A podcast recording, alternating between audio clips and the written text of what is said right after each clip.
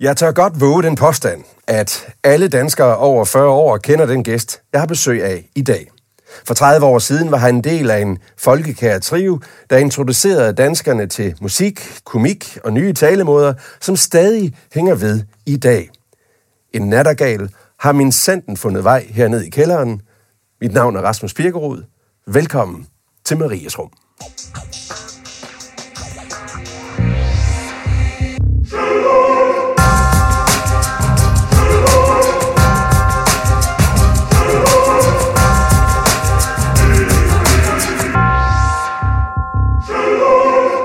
Velkommen til, Carsten Knudsen.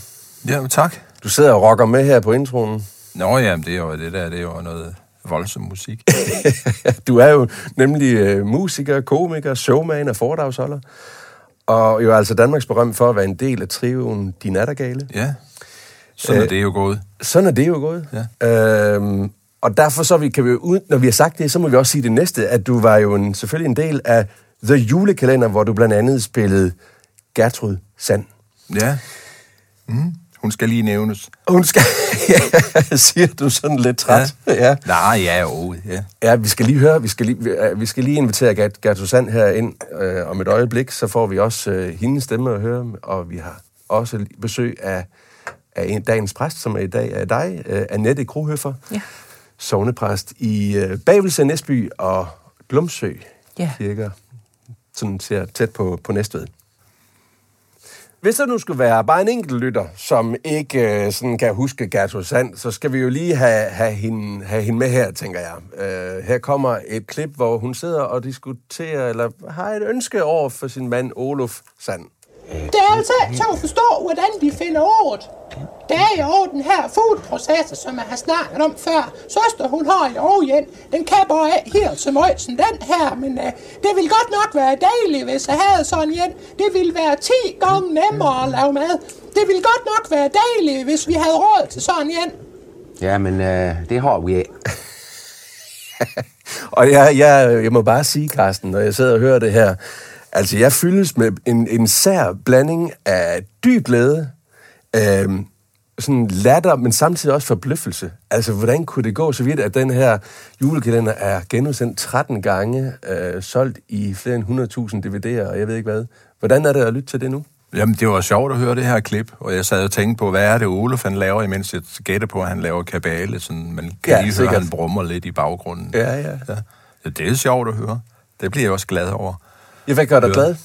Øh, åh, jamen, det er der også noget med den stemme der, den kilder jo lidt i øregangene, vil jeg sige, det der toneleje. Ja. ja. Men når du sådan tænker tilbage på det her, I har lige haft 30 års jubilæum på, på uh, The Julekalender. Uh, hvad er det, der ligesom står tilbage for dig, når du sådan kigger tilbage på, på den karakter, som kommer til at fylde så meget for ret mange af os? Det har jeg det rigtig fint med, og jeg bliver selv overrasket. Øh, øh, jeg ser den jo ikke sådan i afsnit, når den kommer, ligesom mange andre gør. Altså. Men det sker da, jeg kommer til at sidde ned hos nogen, eller, eller kommer til at, at se øh, noget derhjemme sammen med nogen. Men, øh, og så bliver jeg da rigtig glad, når jeg ser, at du bliver selv overrasket over, Gud, har jeg været med til at lave det? Ja. ja. Det bliver, ja. Fordi det, jeg tænker, du sidder og... Kan du genkende det her, Annette? Jamen, jeg kan sagtens genkende det, og jeg, jeg synes, det øh, når jeg ser det, og det har jeg gjort mm. senere hen, mm. jeg så det ikke dengang det startede, der fik jeg det fra mine omgivelser. Ja. Men senere hen har jeg set det, og jeg synes, det er fremragende lavet. Og jeg kan se kvaliteterne i det i dag. Hvad er det? Jeg synes, for det første synes jeg, at det er rigtig sjovt at se en, en kærlig og varm satire på danskere, som man kender dem. Mm. Det er ramt meget præcist, og det er gjort på en kærlig måde, så man kan grine med af de karakterer, der indgår. Jo, men jeg synes, at det er, øh, altså, der er, det er det råd til, altså det siger noget om, at det drejer sig om at have sit daglige arbejde, og det skal man passe, og der ja. skal ikke være for mange udsving i ens tilværelse, altså vi gør, som vi plejer, mm. og, øh, og ja. ser egentlig ikke ret meget af, hvad der ellers sker, fordi vi skal bare passe det, vi skal passe. Der er jo også nogle begreber som mistelten, og øh, der, var, der var, altså hvis, hvis vi lige skal, skal tage Gertrud Sand igen, så skabte hun jo også noget, vi kan næsten ikke sige mistelten i dag, 30 år efter, uden at vi tænker på hende her. Juhu, jeg står ind under mistelten. Ja, det er fint, ikke? Olof, jeg står ind under mistelten. Ja, det er bare dejligt. Endelig, når en kvinde står under en mistelten, så kan han bare gå hen og kysse hende. Så fik hun altså ligesom sat det på Ja, plads. og hvordan er den tradition opstået, det ved jeg faktisk Nej, ikke. nej.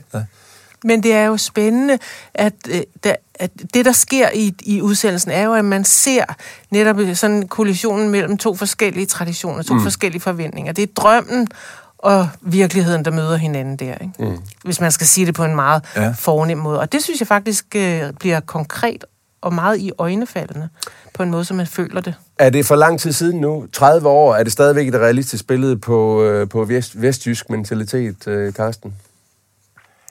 Øhm, jeg, ja, det behøvede ikke engang at være vestjysk mentalitet, fordi jeg har også været op og køre med taxachauffører, som øh, kom fra øh, Iran, som sagde, at, øh, at det kunne sagtens have været øh, nogen fra deres hjemmeegn, Ja. der levede på den måde, eller havde, havde den, det forhold til hinanden. Så hvor ligger fællesnævneren der? Jamen, det ligger jo sådan i... Det, det, det er jo de der... Um, det må være noget med arketyper i det. Ja. ja. ja. Så det er ikke øh, begrænset til, at det, at det skulle være i Danmark. Det kunne være mange andre steder. Ja. ja. Det kunne Men også du være siger det, at hun, Gertrud, du nævner, du holder siger noget med Gertrud, hun har jo en drøm om, at der skal ske noget andet, men det bliver ikke opfyldt, fordi de er optaget af deres eget, og de er optaget af... Ja, og han sidder der lige så roligt og bare, uden egentlig vrede, så siger han bare, at det, det kan ikke lade sig gøre. Eller, Ja. ja. det, det er fint, det er ja. fint. Du har din drøm, har du bare den. Ja. ja. Altså, det- der er også en accept i, at man kan leve sammen på den måde, at, man, at den ene har nogle vilde drømme om at blive kysset i utid, ja. og den anden bare sidder og siger, ja. det kan jeg godt leve med, at du har. Men det kan godt være, at det bliver lidt trist i længden. Ja, det er det lidt sørgeligt. tro, det er vil lidt sørgeligt. Ja, det er lidt sørgeligt, men Ja. ja. er det ikke sådan, vi alle sammen lever på en eller anden måde? Altså, det tror jeg, alle partnere oplever det. Øh, Alle øh, ægteskaber oplever det, at den ene har en drøm, og den anden er ligesom i gang med øh, at køre ud af en eller anden Men hold da fast, hvor I to analyserer. Jeg sidder bare og har det her som et stort, kæmpe stort smil på den her helt fantastiske julekalender, Jamen, som er holder så- stadigvæk 30 år det er- det er efter. også det. Og I sidder og analyserer kærlighed. Og det er jo Jamen, sådan, ja. ja, men jeg vil, jeg vil sige det sådan, Rasmus, at det er jo derfor, at det blev en stor succes, og fordi det er stadigvæk en god julekalender at se. Mm. Og det er, fordi det rammer os. Det siger i al sin enkelhed noget, der er helt centralt for os alle sammen, og som vi ikke behøver at gå ind i og føle dyb smerte over, Ja. men som vi kan genkende alle sammen. Carsten, noget, jeg synes er interessant, det er, at jeg, jeg kan i hvert fald ikke slippe den tanke, at for dig med at have været og spillet karakteren Gertrud Sand, det må også have været en eller anden form for skæbne definerende for dig. Ja, det har det. Og, Hvordan det? Nå, jamen altså, altså øh, øh, jamen altså no, der er nogle gange, hun kommer til at fylde for meget. Jeg havde det sådan, jeg lavede hende øh, også øh, solo, selvom hun er sjovest sammen med de to andre. Ja. Øh, så har jeg da lavet mange sjove øh, optrædener med hende alene også. Men det har jeg holdt op med, fordi nu synes jeg, at der skal ske noget andet, og, øh, øh, og, og hun har heller ikke så mange tangenter at spille på, og jeg skal ikke digte nogle nye ting med hende. Øhm, nej, det kan være sådan noget med, at, at, at det fylder for meget, at folk de kalder mig Gertrud. Øh, at jeg kan stå i et supermarked og bøjet over disken, og så kommer der nogen, der siger, Nå, handler du også her, Gertrud? Og så skal jeg lige kigge ned af mig selv, for at se, om jeg stadigvæk har kostyme på. og, Ja, og, og, og, og, og jeg, nogle gange så tænker jeg, at jeg jo lige så godt kunne tage kostyme på, fordi der er nogen, der kun ser det. Så ser de ikke Karsten. Nej. Og min, mine børn har oplevet det samme også, øh, øh, at øh, jamen, så er der nogen, der finder ud af, at øh, jeg er deres far, og så skifter samtalen jo til at snakke om det julekalender. Og så, så siger min søn, jamen det er ærgerligt, fordi nu var vi lige i gang med at snakke om noget, der var væsentligt for, for mig og for flokken. Så Ja. ja. pludselig så skifter det. Ja. Så, så han har faktisk øh, sagt nogle gange, at det vil han så slet ikke nævne. Nej. Fordi det ødelægger noget for ham også. Har det ødelagt noget for dig? Øh, nej, jeg vil sige ødelagt noget for mig, men altså, jeg vil da sige, at, øh, at jeg har da overvejet at, at, øh, at begrave hende. Lave en, en, en begravelse. Og det ved jeg da også. Jeg tror, han hedder... Øh, øh, fordi det var også en belastning for ham. Jeg tror, han hedder Jens. Et eller andet. Ham, der spillede Polle for Snave. Han har jo lavet oh, ja. en video, hvor han begraver øh, Polle for Snave ude ja, på en pløjemark. Ja. Ja. Hvordan er du i det med, at du på en eller anden måde har lyst til at give lidt slip på Gertrud øh, og, og være mere Karsten? Øh, jamen, det så laver jeg hende ikke ude længere. Nej. Og heldigvis så er de begyndt at spørge, har du Gertrud med? Det er meget lang tid siden, der er nogen, der har spurgt om det. Ja. I stedet for, så er de begyndt at spørge, om jeg har min ukulele med. Ja. Øhm, eller noget andet. ja. Heldigvis. Ja, fordi jeg synes, det er fyldt for meget. Altså, det, jeg hedder jo Karsten, jeg hedder jo ikke ja. Gertrud. Ja. Så for mig kan det også fylde for meget på ja. den måde, at man tale om noget, noget spændende, som har med hele flokken at gøre, som har, har med livet at gøre som sådan, i stedet for at tale om noget fiktivt. Det er det, der får mig til at tænke på, når du taler med det her, om det her. Noget, der egentlig er glædeligt, men så kom, pludselig kommer til at fylde for meget, er vel også det, vi alle sammen kan genkende i større eller mindre omfang i vores liv, at skæbnen er ligesom på et eller andet, den skæbne, der ligger foran os, kan vi ikke bare alle sammen, det kan vi ikke, vi kan ikke styre det 100%. Noget sker bare i vores liv, og så må vi ligesom forholde os til det. Det er en illusion at tro, at vi kan styre det. Hvad tænker du om det som præsten af det?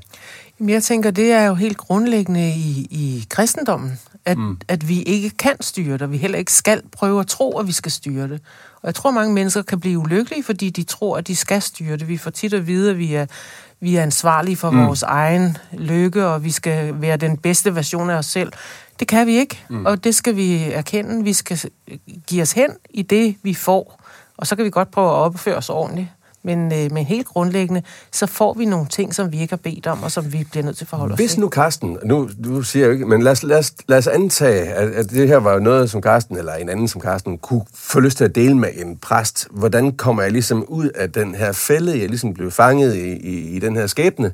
Øh, hvad, hvad, hvordan vil en præst arbejde med det egentlig? Hvad, hvad vil din respons til? Jeg tror, at først og fremmest så vil jeg lægge vægt på det her med, at vi kan, vi kan ikke styre ting. Vi kan styre visse ting, men vi kan ikke styre resten af verden. Vi skal heller ikke styre resten mm. af verden. Så, så mange gange så handler det jo om at komme overens med det, der sker. At mm-hmm. få fundet den måde, vi kan forholde os til dem på, uden at give køb på det, vi virkelig lægger vægt på i vores eget liv. Og det er jo netop det her med at sige, jeg er Karsten, jeg er ikke Gertrud. Gertrud kom ind i mit liv og gjorde nogle gode ting for mig, men Gertrud kan også blive Ja. en, en generende omstændighed, Ja, altså- når hun bliver for dominerende. Ikke? Og jeg kan jo altid, jeg kan jo altid prøve at lave skifte emne jo. Altså, Du kan altid prøve at skifte emne. Ja. Jeg tror ikke... Jeg og tror så er ikke, der nogen, der er med, med på det, og så er der også nogen, der sådan bliver lidt mopset, fordi Ja. de synes, jeg er arrogant, fordi jeg gider ikke snakke om Gertrud og jeg Sand. tror ikke, du vil løse problemet ved at begrave hende. Slet ikke en Og stor, det kan godt være, at jeg slet gjorde det ikke sådan ved en stor rent... begravelse. Øh, øh, hvad hedder det? På mit eget plan, det er ikke, jeg løser ikke problemet. Der vil stadigvæk være nogen, men måske dem, der så har oplevet, øh, set begravelsen øh, øh, på video, eller hvad det nu kan være, de vil måske have en anden opfattelse af det. Jeg vil, ja. jeg vil sige, at hvis du laver en begravelse, hvis du begraver Gertrud Sand, så er vi mange, der kommer. Nå, skulle jeg lave en offentlig Ja, det begravelse? synes jeg da, at hun fortjener. Ej, det, det var jo netop det, jeg ville undgå. Ja, okay. det var netop den opmærksomhed, jeg ville undgå. Karsten, er det sidste. Nu siger Annette, det handler om at komme overens med Ja. ja. det. Er du der, hvor du kan sige, at du er kommet overens med, med det? Ja, det er jeg, fordi, øh, fordi nu har jeg også sagt, at, øh, at, øh, at jeg kunne finde på at begrave hende. Altså, det hjælper mig faktisk på Ja. ja. den måde at sige, at, at jamen, det, hende gider jeg ikke snakke så meget om, hvis det er. Altså, og så kan jeg skifte emne på en venlig og en høflig måde. Og et af de emner, det var faktisk ukulelen. Du nævnte, at du ligesom har lyst til at skifte emne over til, og det skal vi lige nu. Carsten Knudsen er først og fremmest musiker, og du tager simpelthen rundt og underholder med din ukulele. Den har bragt dig til både Australien, Japan og Finland, og her i Danmark, der har du holdt rigtig mange. Og Norge. Øh, og Norge også. Og, og har jo altså her i Danmark holdt rigtig mange kirkekoncerter, øh, kan jeg forstå. Ja. Carsten, hvorfor ukulele?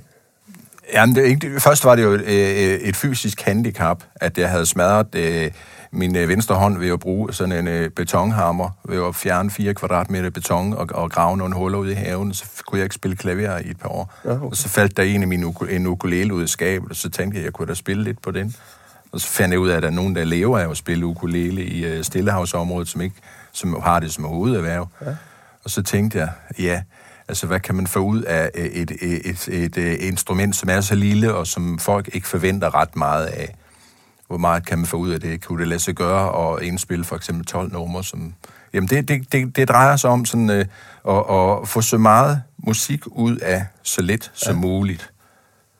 Og, det, tror- og at det er, det er jo, det, og det er også sådan, jeg synes, at, øh, at, øh, at, øh, at, at kunst skal laves. Altså, jeg har det tit oplevet folk, der har alt muligt udstyr, har legnet det hele op, udvalgt dyre instrumenter, de står legnet op, guitar, alle mulige flotte mærker, og lydpult, og det hele er stillet op, ikke også? Så så sætter de sig ned. Så, nu har jeg alt udstyret i orden, nu skal jeg til at lave musik. Og så går de i stå, fordi de har det hele.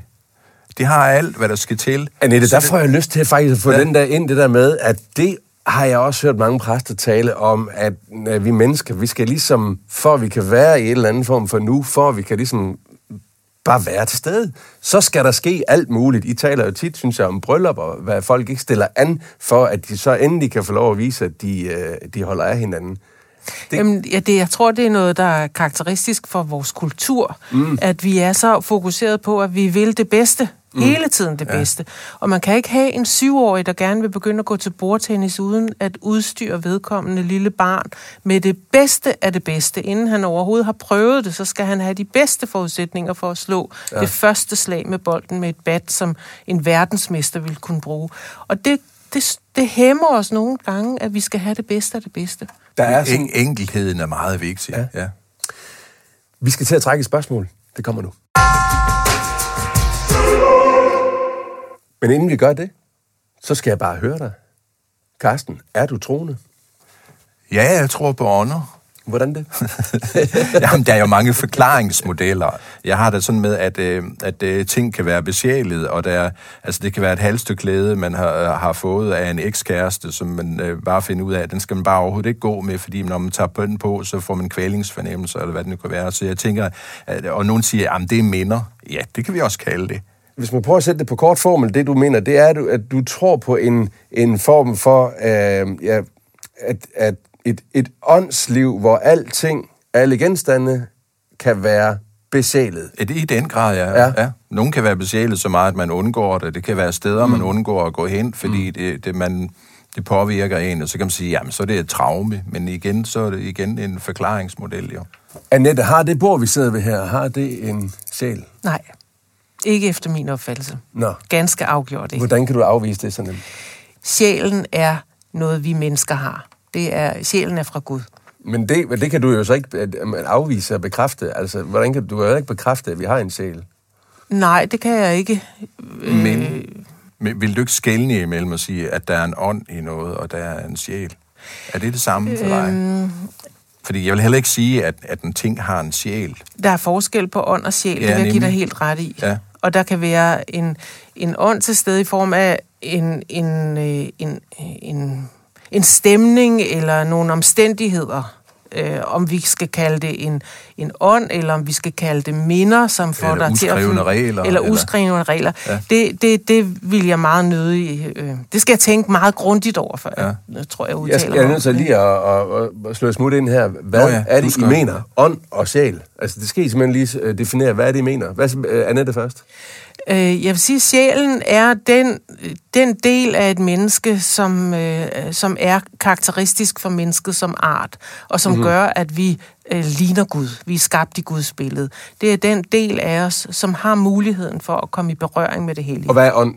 Og ånd, det er tanker og viden og omstændigheder og, og Og hvad? hvad, og hvad tænker du med at komme i berøring med det hele? Du siger, vi har en sjæl, så vi kan komme i berøring med det hele. Med Har- det hellige. har- Med det hellige. Med det hellige? No. Ja, med det hvad hellige, hvad med et træ jeg. ude i skoven?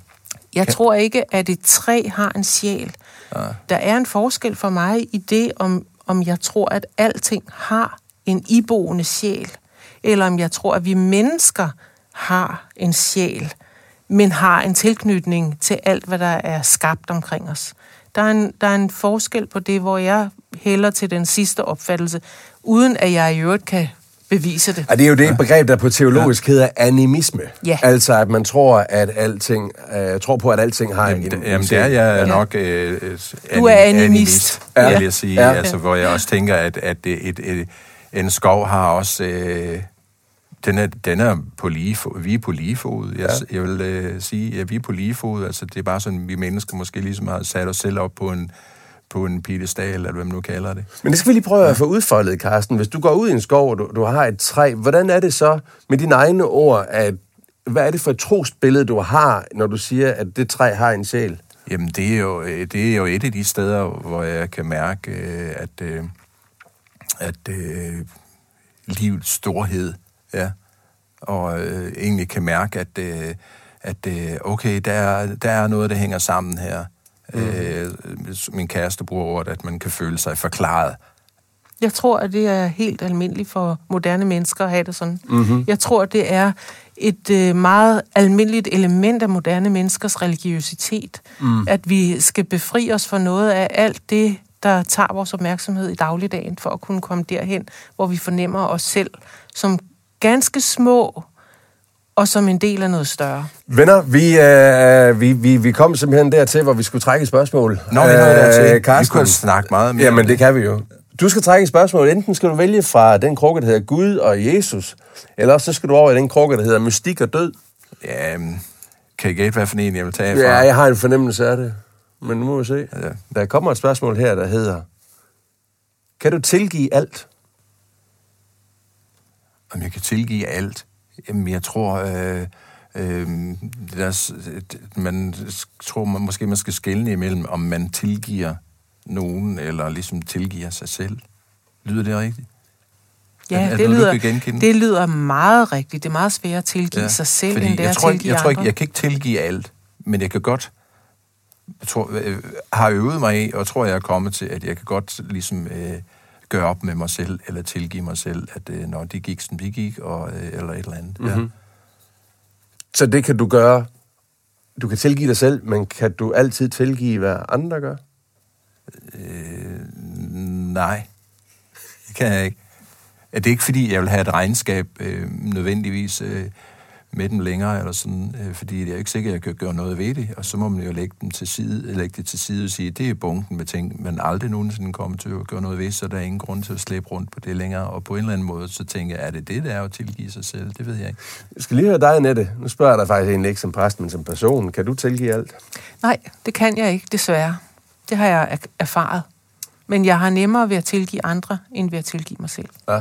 Men det skyldes, at jeg har, jeg har fundet ud af, at det gør mig noget godt at tilgive. Mm-hmm. Og det er jo en dybt egoistisk øh, opfattelse af, hvad tilgivelse vil sige. Så hvad er det? Hvor ligger der en grænse? Altså, I siger begge to, I kan ikke tilgive alt, som, som andre gør. Øh, hvor ligger den grænse? Kan vi komme lidt, lidt nærmere? Altså for mig er det, der er svært at tilgive, det er jo det, der har ubodelig skadevirkning på andre mennesker. Mm. Og det, det, det er i sig selv et elastikbegreb. Men, men jeg vil have svært ved at tilgive noget, der gik ud over min familie, for eksempel. Altså øh, en, en spritbilist, der ramte et medlem af min familie. Men er det ikke netop der, hvor vi skal kunne være stærke og sige, at vi kan tilgive? Altså, hvad er så pointen med hele budskabet af, altså, budskabet om, at vi skal kunne tilgive alt, hvis vi alligevel ikke kan det? Pointen er jo, at det er godt at have nogle øh, mål for sig selv og nogle idealer at stræbe mm. efter, fordi der er ingen tvivl om, at det, for mig er det ide, idealet at kunne tilgive. For mig er det idealet at kunne øh, sige, der er intet, vi ikke kan tilgive. Vi kan tilgive alt. Det skal være muligt at fortryde, at angre så meget, som man får mm. en chance til. Men det, jeg kan ikke selv. Forudsætningen for tilgivelse er erkendelse. Altså, at den forudsætning for, at jeg kan tilgive dig, er, at du erkender, at du har gjort mig ondt. Øh, Er det, er, hvad tænker I om det? Kan man det, sige det sådan? Ja, det tror, jeg, det tror jeg helt sikkert, man kan sige. Mm. Fordi det er jo den forudsætning for, at man kan erkende, at det er ondt, at man kan angre. Mm. Det, det er jo et gammeldags ord, at man angrer ting. Men, mm. men jeg tror, at det, at man angrer ting, det er den nødvendige forudsætning for, at andre kan tilgive. Mm. Ellers er der jo ikke Så noget man skal at tilgive. ligesom, alle parter skal være med i tilgivelsen. Ja, og det skal være alle involverede parter. Jeg tror ja. ikke på, at man kan tilgive på andres vegne. Jeg kan ikke øh, bede om tilgivelse for noget, nogen andre har gjort, selvom jeg har et fællesskab med dem i form af en hudfarve, eller en historisk tradition, eller et eller andet andet. Så der skal have været en eller anden form for, øh, du tænker, der skal have været en eller anden form for øh, kommunikation, samtale. Øh, Skylden øh, skal være min, ja, skylden ja. skal være min, for at jeg kan bede om tilgivelse. Ja. Og jeg skal kunne se den i øjnene, der har begået ting, før jeg kan overhovedet tænke på at tilgive andre. At tilgive en, Ja. som har begået en, en voldsom forbrydelse, det, det er umuligt for mig. Ja, uden at de selv har angret det. Sådan en som Anders Breivik, der begik nogle forfærdelige forbrydelser mod en. Ja. meget, meget stor gruppe af mennesker, han vil, han vil ikke kunne få tilgivelse af mig, fordi jeg har ikke noget at tilgive ham med, så at sige. Jeg har Hvad er det, du mener der? Altså, du kan, kan, han, kan vi tilgive Anders Breivik, hvis vi nu leger med tanken, om han skulle angre? Jamen, jeg har mulighed for som præst Ja. at tilsige ham syndernes forladelse, men ja. det er jo ikke mig, der tilgiver. Det er Jesus, der forlader ham mm. de synder, han måtte have begået. Personligt har jeg ikke mulighed for at tilgive Anders Breivik, fordi forbrydelsen gik ikke ud over mig. Ja, vi deler jo altså livsforandrende erfaringer her i Maries Rum. Carsten Knudsen fortæller lige nu om en scene fra sit liv, og du sidder med papiret her foran, os, foran dig med det brev, du har skrevet til os. Værsgo, Carsten. En gang sidst i 90'erne var jeg ude at bade sammen med min yngste søn, som dengang var omkring fire år. Jeg tog ham op i favnen. Mens vi var der i vandkanten, så snurrede vi rundt og rundt og rundt og rundt. Og der opstod en tilstand, hvor alt hang sammen. Solen, vandet, klitterne, min søn og mig var en og samme ting. Samme tilstand. En scene fra en sommerdag. Øh, hvordan har det været livsforandrende for dig, den snortur med din søn? Jamen, øh, fordi øh, den, øh, det, øh, den dag, det skete, altså, så, så kunne jeg ligesom fornemme, at, øh, at øh, jamen, sådan altings øh, sammenhængskraft i, øh, i, øh, i sådan et glimt. Og, og der har jeg oplevet sidenhen. Altså, mm. jeg kan nævne, øh, når jeg har kørt på min øh, cykel, øh, har cykler meget indimellem, og, og så kører jeg gennem et landskab, så får jeg det pludselig som om, at øh, jeg kan tænke, at jeg vil gerne være det landskab. Jeg kan næsten have, jeg kan have det som om, at jeg er en del af det. Så, så en, en Og form... så, det oplever jeg også nogle gange med musik, når jeg spiller mm. sådan øh, helt frit på min egen hånd. Altså, så, så kan jeg opleve det som, det, det er en og samme ting. Så en følelse af, at du ligesom f- giver slip og sådan Ja, det- går i et med tingene omkring dig. Ja, Ja. ja. Der er ikke nogen øh, krop længere, der er ikke noget. Det er bare en tilstand, det hele. Ja. Min øh, morfar, han gik på jagt, mm. og, og han sagde nemlig, at, øh, han gik ikke på jagt, fordi han ville øh, komme hjem med bytte eller komme hjem med trofæer. Han gik på jagt, fordi det var, der, han, det, var- det var derude, han mødte Gud. Det var ja. ude i skoven og ude på markerne, når han gik derude alene. Og det har jeg forstået, øh, tænkt, at øh, jamen, det er nok noget af det, han har oplevet også. Ja. Jeg har jo ligesom i dag besluttet, at jeg er animist. Øh, Ja. Så jeg kan ikke sådan Nu sige, har vi at- sat dig i bås. Jeg kan ikke ligesom, jeg har, jeg har heller ikke sådan en opfattelse af, at Gud, altså det jo, man kan sige, hele, med hele min øh, karriere som, øh, øh, som øh, kristen, øh, at den er jo startet helt tilbage til nærmest, at det var sådan noget, der blev, øh, jeg vil sige, er indoktrineret, om, og man øh, læste i Bibelen i, i første og anden og tredje klasse, og der var afbilledet øh, billeder af en Gud, der sad op på en sky, ikke også? Så, så ja. troede vi jo, at det var sådan en ældre herre med langt hvidt skæg. Ja. Og det er det jo ikke nogen, der ved, om det er Nej. Eller om det er en mørk, lødet kvinde, eller hvem det er. Det ved vi jo ikke. Så, men det, men det, så, så, så jeg, jeg tror, jeg, jeg, jeg, at det har jeg ligesom visket ud meget af det der, fordi Ja. at jeg skulle væk fra den der... Øh, og, og det var jo indiskutabelt, om, øh, om man skulle konfirmeres eller ej i den egen, jeg kom fra. Altså, ja. Der skulle man bare være en del af det øh, trosfællesskab. Altså, der var ikke nogen filosofiske snakke om... Hvad, I den egen der syd for, for Grænsted i det vestjyske. Nej, så Ja. nært. Så Ja, nært så bare. nært, ja. ja. ja. Men er det, når du siger, øh, jeg skulle, du var lige ved at sige, at jeg skulle væk fra, har det været noget, du har sådan, har det været en bevægelse i dig? At det var noget, du bevidst skulle væk fra? Jeg var i hvert fald nødt til at bearbejde det, og, og, og, og ja, og, og ja, ja, øhm, jeg var nødt til at, at, ligesom at skabe øhm, min egen øh, opfattelse af, af, af, af hele det med at tro på noget. Nu nævner du jo Gud med hvidt skæg, men kan du sætte nogle flere ord på, hvad det var, du skulle væk fra? Jamen, det var jo sådan, at hvis man satte spørgsmålstegn ved det i, i skolen, så var det jo lige før, man fik en losing. Den bevægelse væk, kan du forstå den, Annette? Ja, det kan jeg godt, og jeg møder den jo hele tiden. Mennesker, der kommer og gerne vil have øh, kirkens øh, øh, hjælp til en bisættelse eller et bryllup eller et eller andet andet.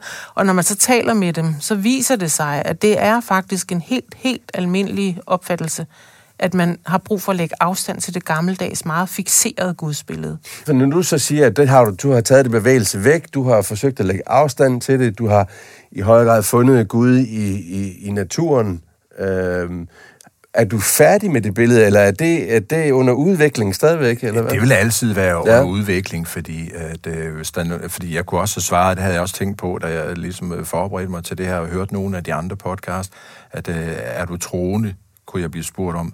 Nej, jeg er tvivlende, og det mm. tror jeg, der er mange, der vil sige. Og, og jeg forholder mig også sådan til det, at, at, at hvis man ikke er i tvivl længere, så er man fanatiker. Altså, der skal være øh, øh, et græn af tvivl, øh, for så- at være ja. imødekommende over for andre, tænker jeg måske også. Og det er, jo det, vi, det er jo derfor, vi laver sådan programmer som det her. Det er netop den, de, tvivl, de tvivl, de tanker, vi går rundt med, som, hvor, vi, hvor vi virkelig tvivler.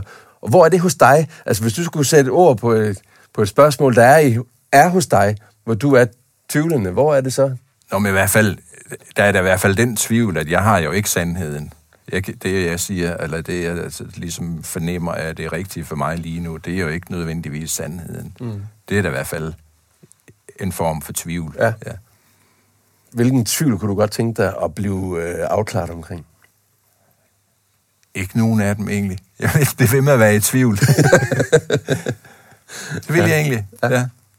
Jeg vil helst blive ved med at være i tvivl. Øh, øh, være afklaret.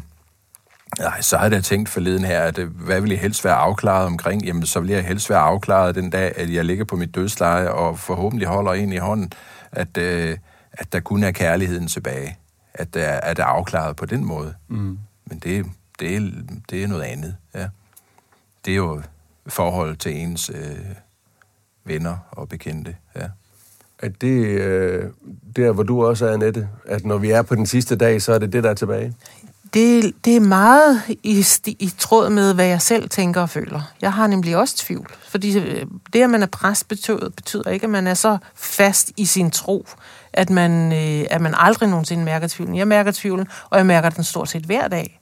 Og, og for mig er det jo i høj grad mit naturvidenskabelige grundsyn, der så også spiller ind. Fordi jeg så gerne vil have beviser for alting. Og jeg har ikke nogen beviser for Gud. Ja. Vi har jo trosbekendelsen. Vi har trosbekendelsen, der siger, at vi tror på undfangelse ved Helligånden og på det evige liv. Øh, bare for at nævne to af de mm. ting, som ja. jeg ikke vil kunne bevise i dag, og som jeg godt kan blive i tvivl om. Oh. Men, men det, at vi stiller os op og, og, og siger, at vi tror på dem, det er samtidig også en hensigtserklæring for mig og for andre. Det er jeg, jeg kan ikke sige, at hver gang jeg har sagt trosbekendelsen i hele mit liv, at jeg har været helt sikker på, at vi har det evige liv. Samtidig siger jeg den med tvivl, og så er det et håb om, at det, at jeg siger den, og det, at jeg beder om at få den bekræftet, også i sig selv giver mig den sikkerhed, som gør, at jeg kan leve videre med den tro. Ja, hvad betyder undfangelse ved Helligånden? Er det en, en, en egentlig fødsel øh, af, af nogen, eller er det en fødsel af, af noget ånd, af noget åndsligt, af noget øh, spirituelt? Når du spørger om noget, der går på tværs af vores videnskab, så er vi på troens grund, og så er der jo ikke noget bevis. Så derfor kan det være svært at svare på. Men i, ifølge den kristne trosbekendelse, så var det en undfangelse af et menneske. Et, et rigtigt levende menneske med en sjæl. Vi er ved at være til vejs ende nu, øh, Carsten Knudsen. Dit fokus på enkelheden er, er væsentlig øh, for dig. Ja. Øh, hvad er det... Hvor er du på vej hen med det? Øh, jamen, enkelhed på andre måder. Med, Ja. Det kan være med, med, med et andet instrument, eller det, mm. ja. Det er ikke, fordi jeg sådan tænker, at nu skal jeg ud og lave missionere og, og, og vise enkelheden. Jeg kan også finde på at lave noget, der er pompøst. Hvis det sådan er, er, er drømmen, mm. så er det øh, at komme til at lave noget filmmusik. Ja. Men øh, det må vi se. Ja. Og hvad, hvad, hvad er dine skridt hen imod det? Det er lige for tiden at skrive, øh, det det er jo så ikke så enkelt, at skrive partiturer til symfoniorkester. Men det er der, du er. Ja, det arbejder jeg med lige nu. Ja. Ja. God fornøjelse med det. Tak. Carsten Knudsen, tak fordi du kom. Og også øh, tak til dig, Annette Kryfer, Velbekomme. sovnepræst i Bavelse, Næsby og Glumsø Kirker ved, øh, ved Næstved. Og musikken, det kan jeg kun anbefale lytterne. Øh, jeg havde det på her til formiddag, sådan hele dagen, sidder og lytte til det her enkelheden ved ukulele Albummet hedder altså Ukulele, den fra 2013, og Ukulele 2 fra 2020, komponeret af Carsten Knudsen. Denne podcast er produceret af Folkekirken i Næstved i samarbejde med Rønnebæksholm. Mit navn er Rasmus Birkerud. På genhør.